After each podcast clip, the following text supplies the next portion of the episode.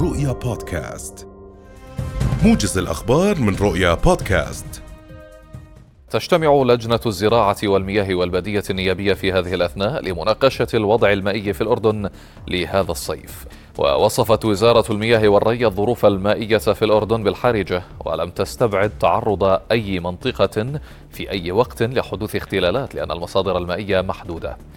وقال الناطق باسم وزارة المياه والري عمر سلامة إن الوضع المائي حرج نتيجة تناقص المصادر المائية المتاحة لغايات التزويد المائي وكذلك لضعف تخزين السدود المخصصة لغايات الشرب. قالت وزارة المياه والري سلطة المياه وشركة مياه اليرموك إن كوادرها قامت بإعادة إصلاح خط ناقل ساكب جرش وتصويب الوضع وإعادة الضخ صباح اليوم إلى مناطق الدور في ساكب. وأضافت في بيان صحفي أن كوادر الوزارة قامت بالتحرك إلى الموقع والبحث عن مصدر الخلل على طول مسار الخط ليتبين وجود جذوع شجر تم وضعها داخل الخط الناقل لمنع وصول المياه إلى المناطق المخصص لها الدور. ارتفع حجم المناولة في ميناء حاويات العقبة 8% خلال الأشهر الخمسة الأولى العام الحالي مقارنة بالفترة ذاتها من العام الماضي إذ بلغت حركات المناولة في الميناء ما مجموعه 378 ألف حاوية حتى نهاية الشهر الماضي مقارنة مع 311 ألف حاوية في نفس الفترة من العام الماضي.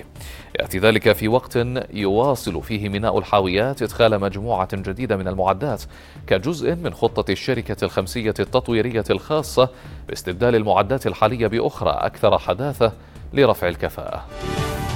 وعدت رئيسة المفوضية الأوروبية أورسولا فون دير لاين خلال زيارة مفاجئة لكييف برد الأسبوع المقبل بشأن ترشح أوكرانيا للانضمام إلى الاتحاد الأوروبي بينما تشتد وتيرة الهجوم الروسي في شرق أوكرانيا.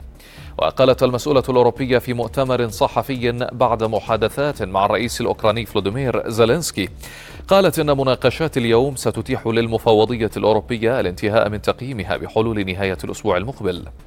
ميدانيا تصاعد القتال في شرق أوكراين أوكرانيا بينما لا يزال الجيش الروسي يقصف ضواحي خاركيف ثاني أكبر مدن أوكرانيا.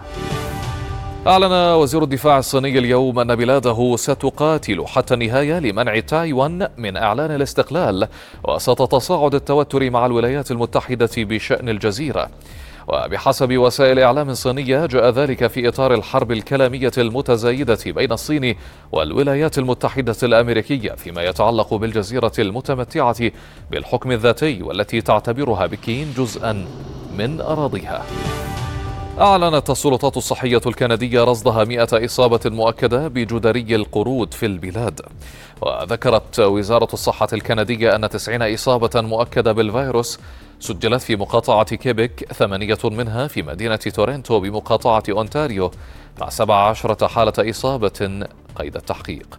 وسجلت مقاطعة ألبرتا حالتين مؤكدتين وواحدة في مقاطعة بريتش كولومبيا.